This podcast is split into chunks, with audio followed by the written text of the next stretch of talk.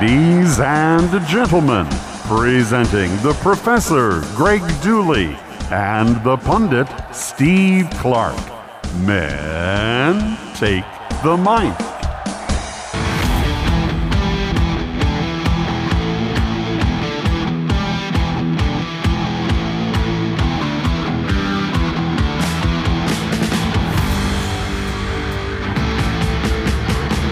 Back with another episode of The Professor and the Pundit with Greg Dooley and Steve Clarke. We are presented by Nick Hopwood, who's a certified financial planner, founder, and president of Peak Wealth Management.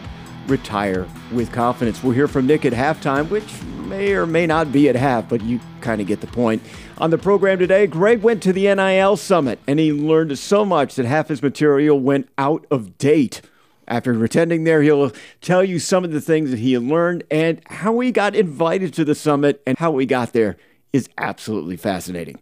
Greg, good to see you again. What is going on, Steve? Hey, we're getting some good feedback on the show. Loving it. Nice to hear. Loving it. Now, most of our listeners are on Apple, and we got a ton of five star ratings. So thank you for everyone who's done that. And we started to get some reviews. So Shu said, "Hey, the show is intelligent and enlightening." This goes on our movie poster or our trailer. uh, Wolverine 1983 said, "Steve Gregg, Greg know Michigan sports both past and present." Spot on. Thank you, R. Winston Jr. A great look at happenings at Michigan behind the scenes. And then from Michael, the insight and opinion on NIL was insightful and offered perspectives I haven't heard or discussed on other podcasts. So thank you. And that's the kind of feedback we'd love to hear. When you rate and review, it helps to spread the word. And not only that, knowing the IT side, I think it helps like when Apple suggests shows for people. So appreciate that. We also got an email from Matthew who loved the section when we were talking about old ticket stubs and all that from our previous episode and sent us uh, pictures of a scrapbook that he bought from the 1910s that had some of the tickets like embedded in the scrapbook. You showed that to me, and I love the photo of the first days of actually trying to put letters within the stands. Oh, so you right. See the block M. Yeah, yeah. So they used to form the block M in the stands with carts and little little flags, and they were actually in there. That was sweet. What else? We had a comment from David who laughed about Ohio State fans and the notion that they might tease us about our win total, giving their history of wins and some of the patsies they've played. Steve, you pointed that out. And finally, our good friend Joe Simon. Oh, you Oh, know- yeah. You know what he wants? What does he want? he loves our logo for the, the new logo. He wants us to print and sign some things that he can put up in the Michigan Defenders uh, headquarters there right across from the stadium. How about that? Well, of course we'll do that. Joe Simon, criminal defense attorney in Ann Arbor, MichiganDefenders.com, and WTKA's legal insider. Of course we'll do that. That's right. Part, part of the show. countdown kickoff. Yeah. So, and by the way, thank you to Scott Robbins. Many of you may know him from the Block Hams, kind of the cartoon about Michigan football and the culture of here. He's an awesome artist.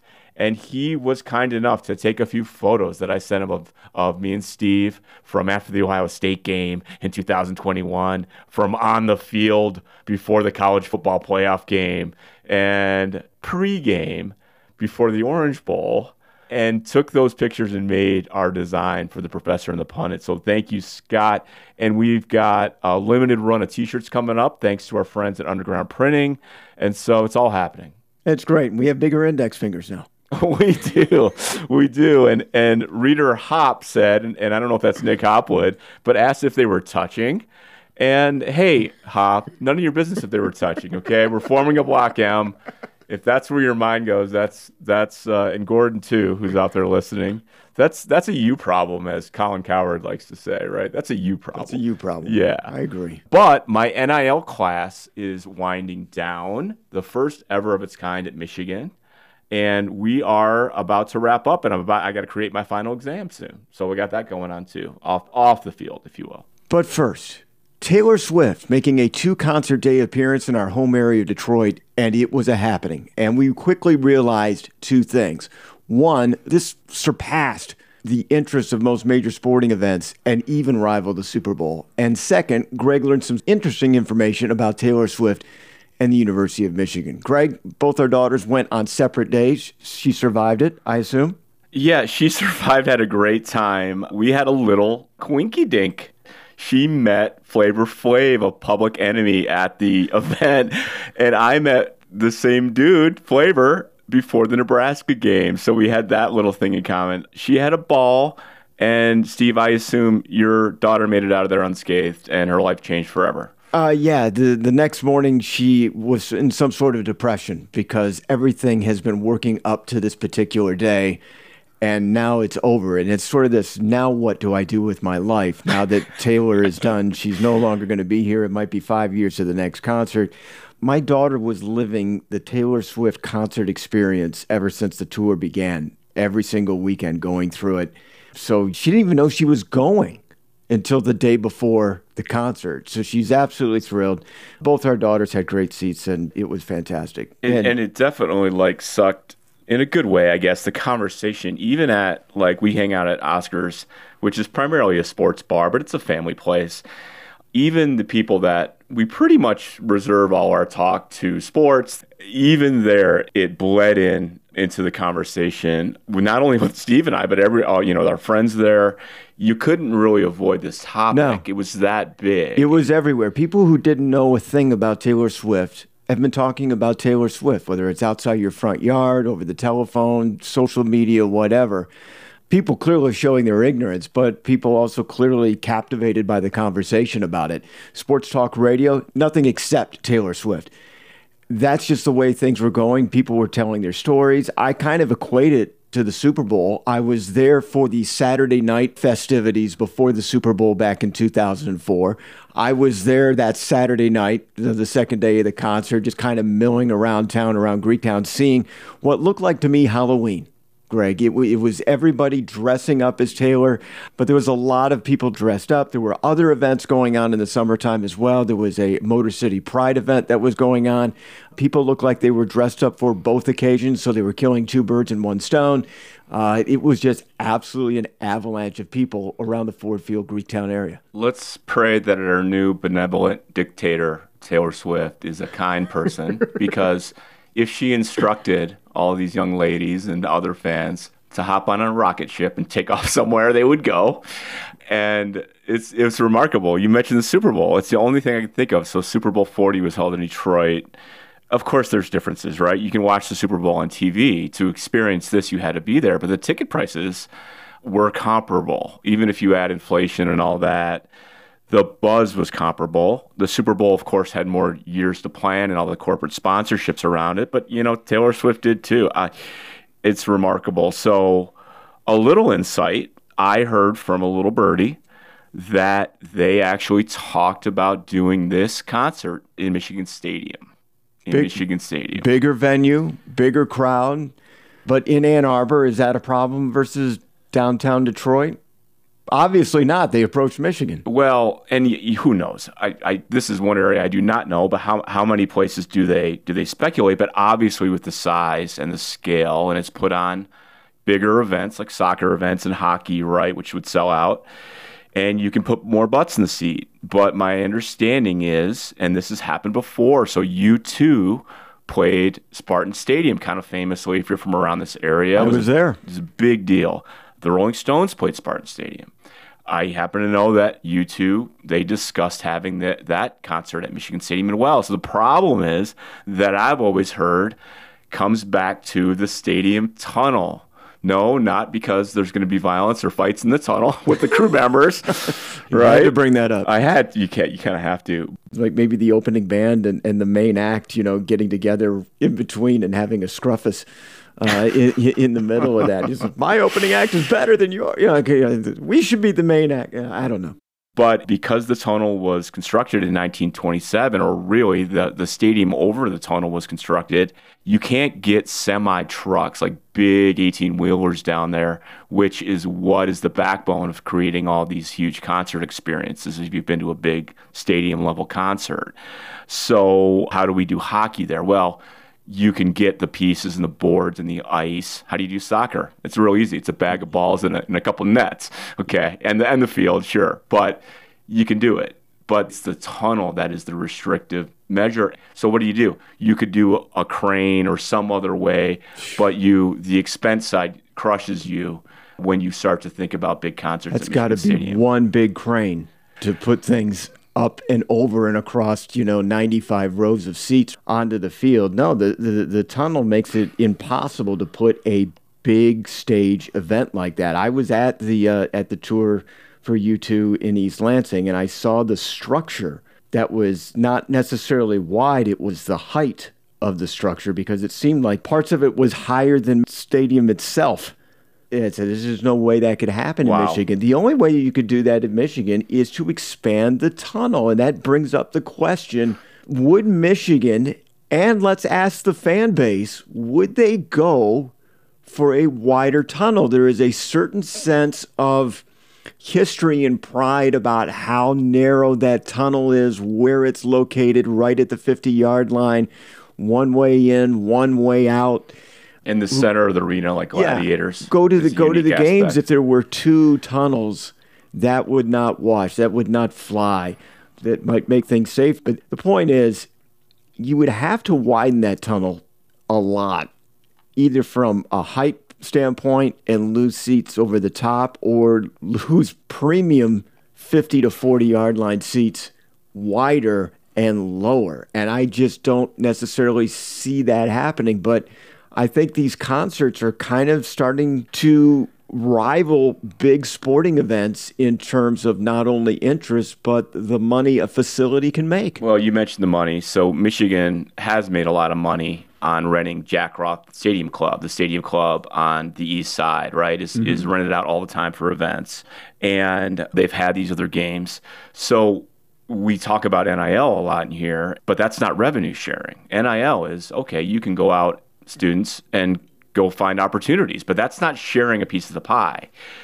But the next domino to fall is probably revenue sharing, which is going to cut right into the athletic department budget. So, where do they find additional revenue? Because believe me, they spend it all.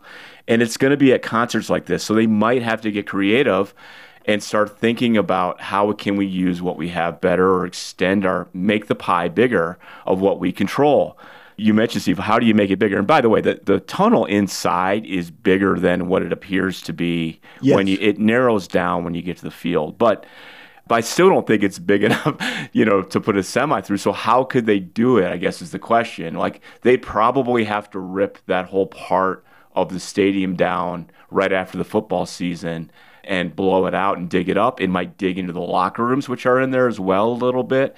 So we're looking at tens of millions of dollars to invest in this. But you still have a problem of the people that have been sitting around the tunnel, right, right where it comes out, which I believe they're extending this season. That they've kind of agreed to make it a little wider.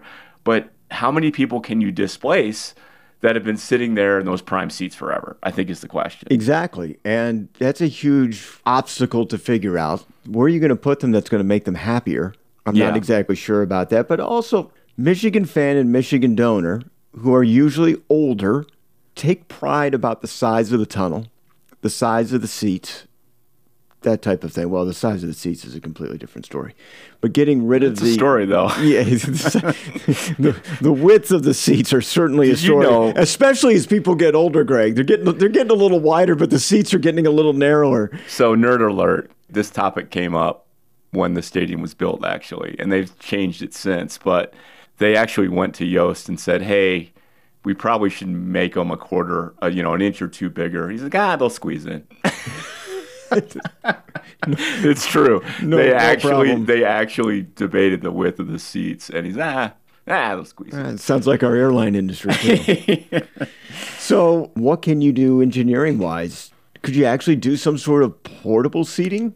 So Well- to, to like move them out so that those trucks could get through? Well, don't like most multi-purpose stadiums, you can kind of swap out the stands and reconfigure it. Maybe that's a cheaper way to actually have a modular unit and move that out, wheel it out, get it out of there, or move it to maybe move it to one of the end zones.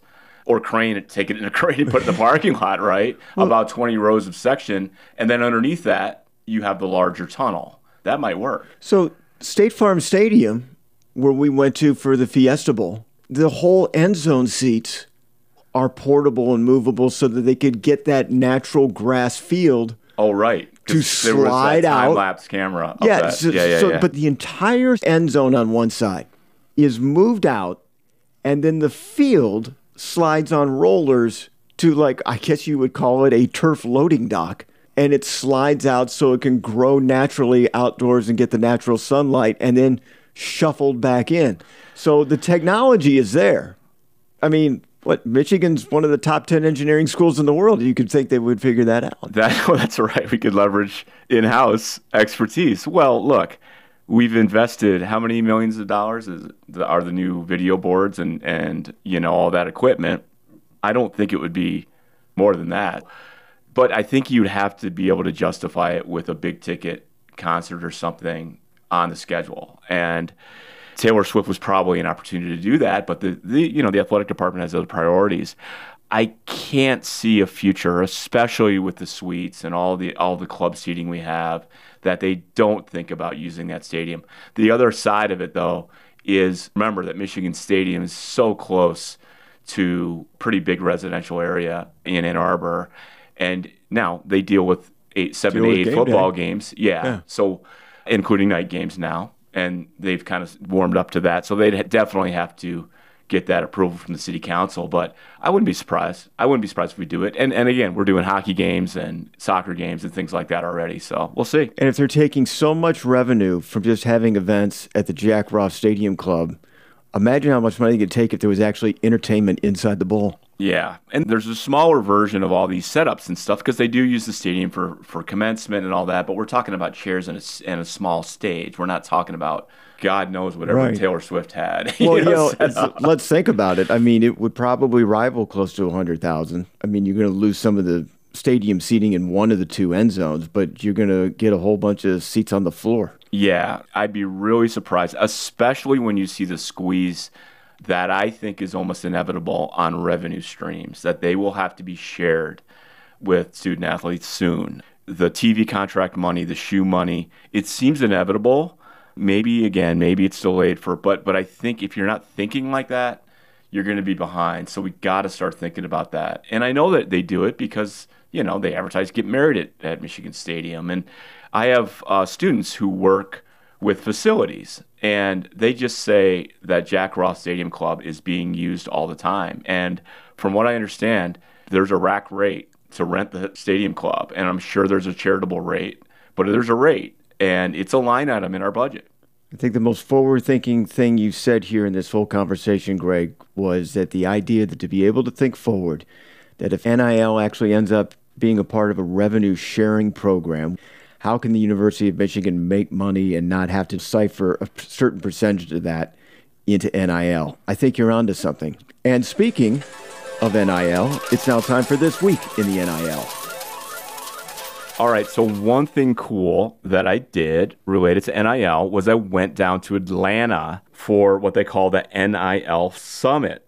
And what's that? That's like a conference around NIL, and it's mostly athletes. It was like 80% or so athletes. But this year, they had a track just for administrators or collectives or people like me who had a, a shared interest in NIL. And so I spent most of my time in those sessions. So you had information about collectives, and the big theme was sustainability, right? Like the notion that big donors aren't going to just fund NIL at all these big schools. You actually have to have a marriage between fans, businesses, and donors to have a meaningful and sustainable collective, which will support players, teams, all that kind of stuff.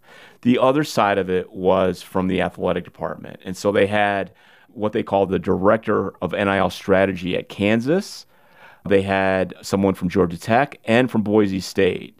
And they talked about kind of the importance of the athletic department having an overarching strategy, everyone being aligned from the school president to obviously the athletic department and coaches to the athletes on what our NIL strategy is. And and really creating that partnership with local businesses and beyond to create opportunities for the athletes. So very interesting stuff. A lot of strategy. People ask me, well, where does Michigan sit in all this? Okay. I learned that Michigan, and I've heard, and I think I've shared before, but I validated that Michigan, as far as the number of transactions is concerned, like the number of deals that are in the system, that we're actually very high relative to our peers, one of the highest. So that means we're touching more athletes with NIL compared to peers.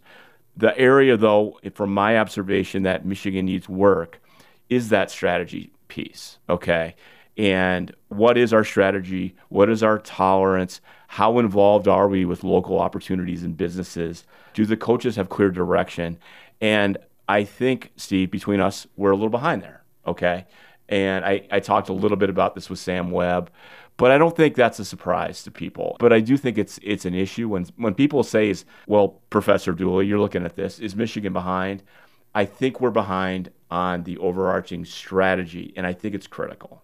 One of the things I figure out is that the South has been doing this for so long, and I just say the South as a geographic set of schools, not necessarily naming any schools in specific, but they've kind of had a heads up and a head start on this already with the players and the shakers and the movers and the people and people agreeing with one another, whether it's the department, compliance, athletic, whatever. They're all kind of together. This is sort of new at Michigan, so there's a lot of different thoughts and philosophies trying to mesh and come together. And you found out that there was a couple of schools where there are multiple people involved with multiple different directions, but they come together under a unifying bond. Yeah, what's another name for that? That's a strategy. That's a collection of people, like minded people with same interests. Michigan is very far from that, was far from that, and it's a different place, right? But there's work to be done. And I, I can tell you this that Michigan is working on it. Okay, Sam revealed on the radio that there's a consultant who's working with the athletic department I've met with the consultant. He's an impressive guy. He's asking the right questions and he's talking to the right people. And I think it's going to bring positive news. The other thing I've mentioned before is that I think you'll see the fundraising efforts, especially in the month of June, Uh, get dialed up a notch by, say, prominent coaches. Let's just put it that way. So I think there's good news to come. Obviously, we've done pretty well in recruiting in football.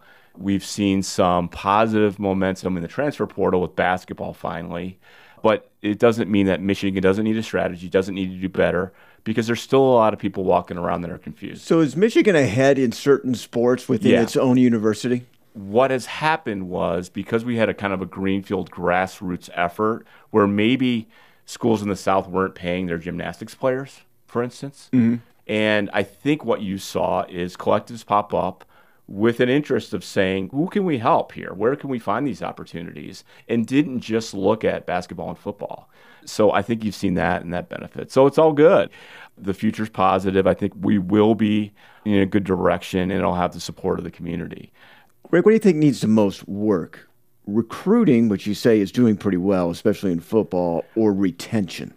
Yeah. So when you talk about retention as it relates to NIL, we did, relatively speaking, well. However, you rate these things with the One More Year Fund, which is organized by Jared Wangler's Collective and supported people like Blake Corum to come back, to have a financial incentive, say, to come back, but align them with opportunities, right, and, and compensate them with NIL, which is all legal. So it seems like we're doing pretty well there. The recruiting side is more about having an established reputation and program and partnership with local businesses where I think it comes back to strategy where I think we can do better, where families understand here. I'll t- just say it. The director of NIL strategy at Kansas, and of course we know Kansas because that's where Hunter Dickinson landed, yep. said they have conversations with the recruits and their families. Well, how can they do that? Is my understanding of the NCAA guidelines, you can have a conversation with the family. They all have questions like I heard about this deal, I heard about that. Can we do this? Can we do that? You can have a conversation says this is what the rules are. These are the relationships we have. Here's our experience executing NIL at Kansas. Here are examples of athletes who've benefited from NIL and how we've made it work at Kansas. You can talk about all those things. I think it's a gap right now for Michigan in that space. And it's important to have a well balanced presentation from everybody involved because you could tell there was just some rookie infancy in all of this. For example, Jaden Rashada, who was offered $13 million and it fell through pretty quickly. By then, he decided to commit to the University of Florida. Then, when it fell through, he asked to get out. University didn't necessarily have to do that, but it was in their best interest to do that. And everybody had egg on their face in the entire situation. The better prepared you are, you're not going to sound like a rookie organization trying to get this done. But if you have someone within the university who is involved with the collectives and the businesses, ultimately they can be the ones that hold people accountable because if there are problems with athletes either getting burned by agents, marketing agents, or deals fell through, or the other way, they didn't show up to something they were supposed to do, or they didn't do the tweets that they were supposed to tweet out. They're, none of them are on Twitter, by the way, to age myself. But if they didn't do the Instagram posts or the TikToks, it's going to come back to the university anyway, Steve. Especially, I mean, at Michigan, it's gonna whether through the press or if it gets out there, someone at the at the university has to be that traffic cop or that organizer, that collaborator that brings people together to have a conversation because there are going to be problems. But the other side of it is looking out for the welfare and development of student athletes. It matters. There's almost a thousand at Michigan. So if they're getting burned or promises are broken, who's that coming back to? The NCA isn't going to say the collectives should fix those problems. They're not going to pray that agents come in and be better and hold them accountable. They can't do it and they won't. It's on the institution. And so the institution needs to have that strategy and have those places and those those checks and balances in place. And that, per, frankly, if Florida with uh, Rashada, Rashada yeah, UF, if, if they had that person in place and promises were really made and publicly made, you'd like to think, first of all, that's illegal for recruiting if promises were made. So that's why they weren't involved. But if you hear things about that happening, you'd at least like to get in front of it. If a collective goes out there and promises a student athlete something before they've committed to Michigan, the NCAA doesn't go after the collective. The NCAA has the power. They wrote it. They go after the school. A collective is the same thing as a booster and they go after the school. So you better be in front of it, is all I'm saying. Right. Uh, I, I think there's a growing sentiment just from the common people who are following college football that feels it's all pay for play anyway, even though that it's strictly against the rules. It's one of the things they did say is you can't do pay for play. But I think everybody's starting to assume that it is. It's just how are people working around it? The two things they said are recruiting inducements and pay for play are the two things you can't do. And again, the problem with pay for play is how do you define the boundaries of a service provided for compensation for someone who's already at a school? An endorsement of a collective itself. Hi, I received half a million dollars from this collective. They're great. You should consider them. Signed player who just got half a million dollars. That's an endorsement. It's really hard to put a value on that. They got half a million dollars for it. Now, where the federal government has come into play is on the charitable collectives, and they recently put out new guidance to, to really put charitable collectives on watch and on notice and even suggested some boundaries about where they can operate or not, but gave themselves the power to stop the practice of donors getting tax deductions for NIL collectives, which I think is going to be an interesting, really interesting thing to see how this plays out. Who is the charitable collective in Ann Arbor? So, Jamie Morris Stadium and Main, I believe, has a nonprofit. It took me to teach the NIL class to me to, to learn some of these tax codes, right? Which is great. But, you know, you didn't know what you were signing up for. Oh, well, I, I've got to be a tax specialist now. I will say that for students, they're exposed, right, to this whole new world of having to file taxes. Some of them have to pay quarterly taxes these are things that were reserved for many of us until our late or you know 20s when we actually had to take that seriously. So it's happening. But there is a distinction between nonprofit 501c3 organizations where people who support those organizations can get a tax deduction. Then you have not for profit which is different. Not for profit for those type of organizations you don't get the tax deduction. What it is is they're a functioning operation but their profit gets put back into the business itself. So Jamie Morris, I believe, uh, Stadium and Main has a nonprofit arm, and then the whole foundation of Hail Impact of that program is a nonprofit tax deduction eligible 501c3 approved or, or pending organization where you donate, but the players ha- have to do some charitable work. They have to take some educational courses. Some of the money goes directly to the charities that as a program. And we'll see how they respond to this. My hunch is is that they feel like they're not exposed or harmed, if you will, by the new IRS tax guidance they've given on NIL. But we'll see how they handle it. I don't know. I th- these are for between the IRS and uh, legal experts and things like that to sort out. And then, of course, what really matters is what is the NCAA or the IRS actually enforcing, which is what it really comes down to. Are we going 72 and a 70, or are they saying, no, no, no, you can't do that? Yeah, and as a pundit, F- pundits. We are. That's you. Yes, that's me. We're changing from just commentating on sports to we have to be able to break down video like we're coaches to being ethicists to being up on tax code situations in the I. I mean, it's just amazing what we're being asked to do now and try to speak competently about. And well, I got to admit, it's just getting tough. Well, it cracks me up because it's a great point. Because at this summit, they did a lot of what if scenarios and I'm finding myself like it's a limerick, and I'm like, well, you can't do the first part of that, but the second part's okay as long as you do this, right? I'm kind of fisking it and going, well, you're okay as long as you don't say this. These types of conversations are happening a lot. But I keep running through into these scenarios. We didn't even talk about Title IX, but there is a slippery slope where as more athletes are harmed or wronged, that if more of that falls on the athletic departments to help solve, manage, and they're getting more and more involved with NIL for that reason, then Title IX becomes more of a reasonable area of complaint to go, okay, are you just supporting the football team or are you supporting everybody? And nobody wants a Title IX complaint filed. It's horrible publicity. It's bad for society, I'd argue, in the first place. It's a huge headache for athletic departments, and it probably should be if you're out of compliance.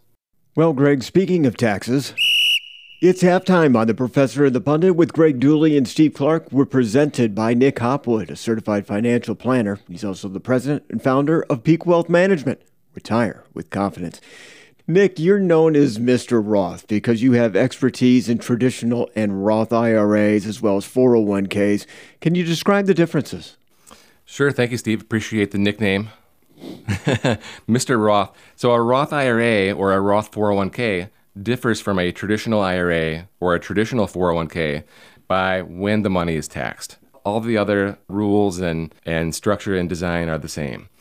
But on a traditional 401k, which most people have been contributing to, the money goes out of your paycheck on a pre tax basis.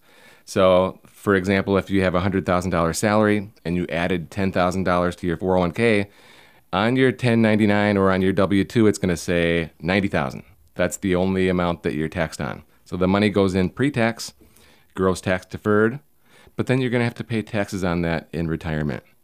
Whereas a Roth IRA or a Roth 401k, the money is deposited into the account after tax and it grows tax free forever. So on the traditional, you, you pay tax on the back end, and on the Roth, you pay tax on the front end.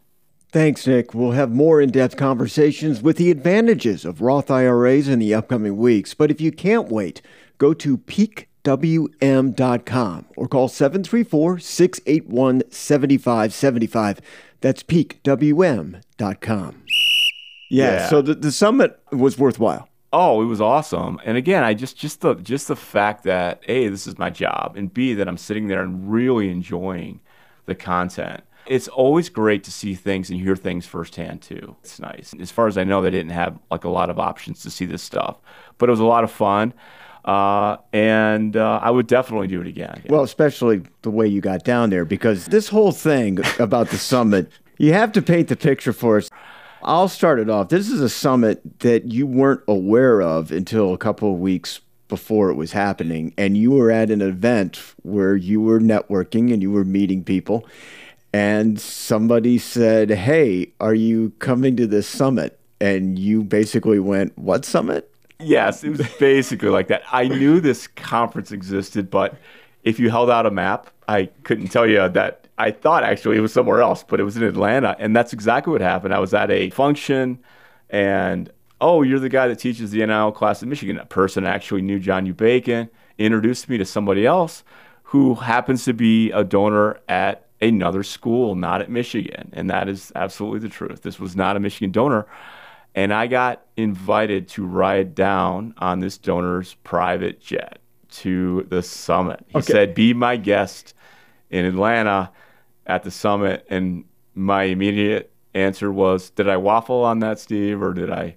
Did I have did I have to send some text? I- I- no, I, I flashed the I flashed the yes sign pretty fast on that. I mean, how does a complete stranger invite you to be on his jet? Dad, are we really gonna the game? Hey, you guys doing okay? Dad, it's John Elway! I'd like to say I'm super charming, uh, but I don't. We all know that's not true. It was. I, I don't know. I, it was it was a very generous offer. Obviously. Um, So no. did, so cool. did he did sweet. he ask this in a way like, "Hey, I've enjoyed our conversation. Why don't you come with?" Or did he just say, "Come on my jet," like it was a throwaway line, like half the things we say on this, This program? was it's a, this was an amazingly short conversation. It Mm-hmm. was almost high. You, oh, I teach a class at Michigan. Oh, that's cool. Are you going to the summit? Let's go on my jet. Well, I'm going to badge it to the game. You're welcome to join me. Like it was it was almost like and that. and Be my then you heard on my- nothing else after that. and I, I still haven't. So My ears are still ringing. so basically, everything after that was like in the cartoon Peanuts. Well, You had like about a week and a half, two weeks of lead time between first Yeah. asked and and this happening. So essentially, anytime that Michigan athletics and NIL came up, this this this is what was echoing through your mind. very good. Very good. Yeah, I you know, I was hoping that it would happen obviously, and I got in touch after this this encounter, confirmed, you know, our plans, and it happened. And Steve, it was everything that that you would think it was. um you know, obviously, I'm not. I'm not giving specifics, but let's just say, uh, very, very generous offer. And this was like a succession, like jet. This wasn't like a private plane. This was like the real deal. The Black Escalades were, were dropping you off or waiting were. for you. They were. It was the whole deal, and it was a ton of fun. And honestly, just very grateful. I would go down to the summit, Steve. However, in 2024, even if I have to take begrudgingly a commercial flight down there or So- wherever it is, I'm not even sure where it is. I have to say, you, and and I don't blame you. You you know, this is kind of shocking. This is not something you've ever done before. This No. is your first corporate jet ride. You were asking yourself questions, and you probably were wondering about a certain amount of etiquette that takes place on jets, and you found that the, some of the rules are are not too many, but easy to understand. right. There was one rule: One rule. don't sit in the owner of the plane seat. No, And you don't know what that seat is. You don't. There's no name tag or plaque that signifies There what his should seat be is. though. I would think it'd be like LeBron's throne from the SportsCenter commercial or something. Yeah. No, there's no. There's seats.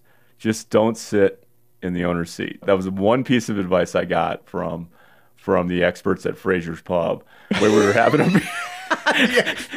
Wait a minute. The experts at Fraser's Yeah. Pub talking about corporate jet seating. oh yeah, very. You know, knowing nods. Yep, yep. Sizing me up. Yep. Just don't sit in the owner's seat. That's So all. what did you do? So I, it, it wasn't a problem because the owner's car pulled up, Mm-hmm.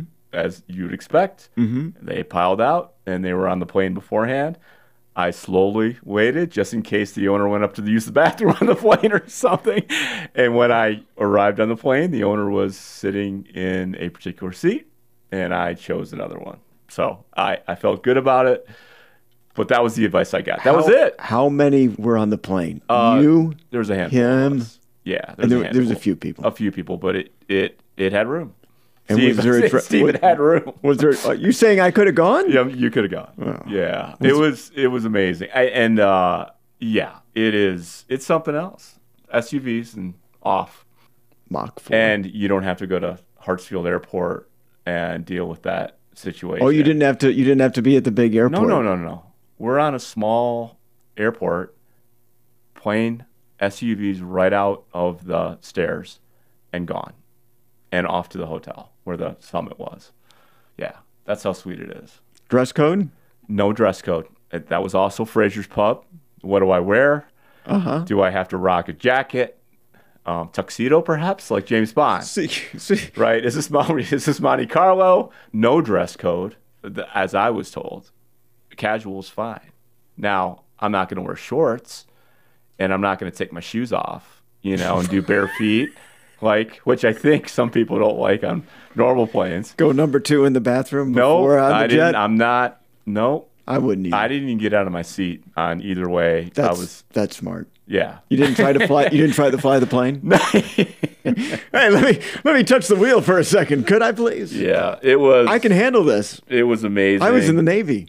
I must say I was very, very grateful as someone who really gets stressed. I, you know, it's one of the things I I feel like I've become more chill in my older age, but I still really get stressed out going to the airport to the point where I get teased by my kids and wife when we travel somewhere about how how somehow I start walking like I'm in New York City. You know, like like the gear goes up and I'm pointing and I'm you know, the, it's time to board the plane and I'm pushing old ladies out of the way, you know, to get to get my seat.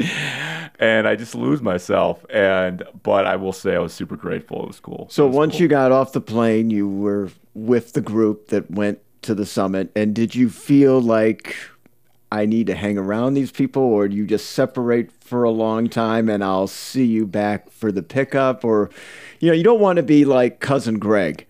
right from You know, like, succession. Yeah. You don't want to be cousin Greg where you're kind of hanging out and all of a sudden joining their circles and their conversations that weren't clearly meant for you, even though you went on the same plane ride and you're going back on the same flight. There's, there's got to be some sort of, okay, I'm off on my own. Or did you know anybody else there? Did you I become knew- the loner at that point? I did know some people people there. Danielle from the athletic department was down there.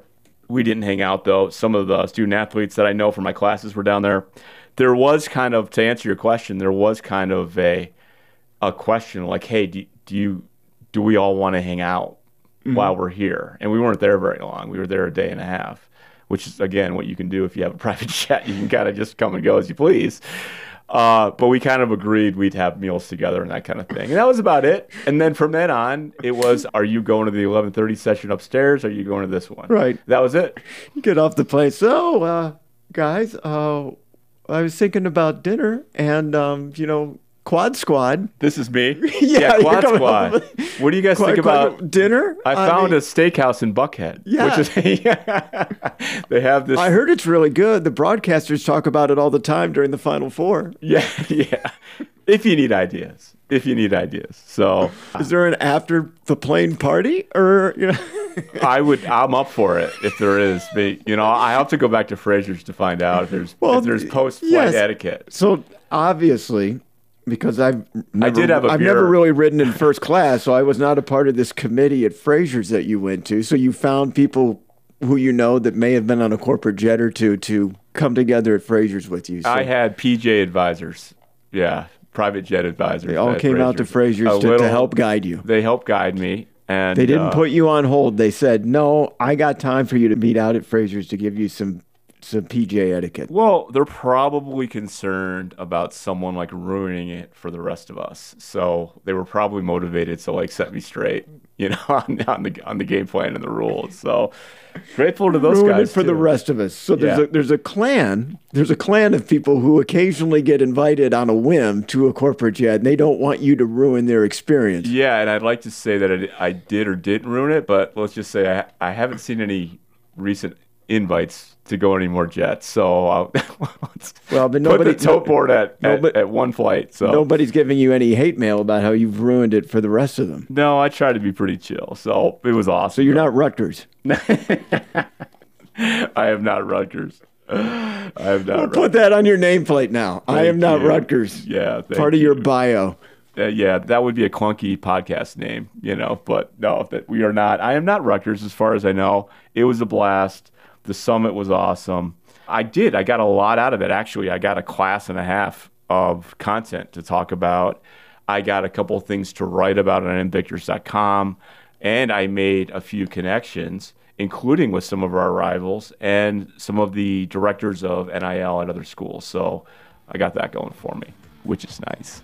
Well, that's going to do it for the professor and the pundit. We're presented by Nick Hopwood, certified financial planner at Peak Wealth Management. Retire with confidence. Thank you again for joining us. A reminder to please subscribe, rate, review, and share with your friends. The show is available wherever you find your favorite podcast. And remember, Michigan football, back to back Big Ten champs, winners over Ohio State and Michigan State. Go Blue. Go blue.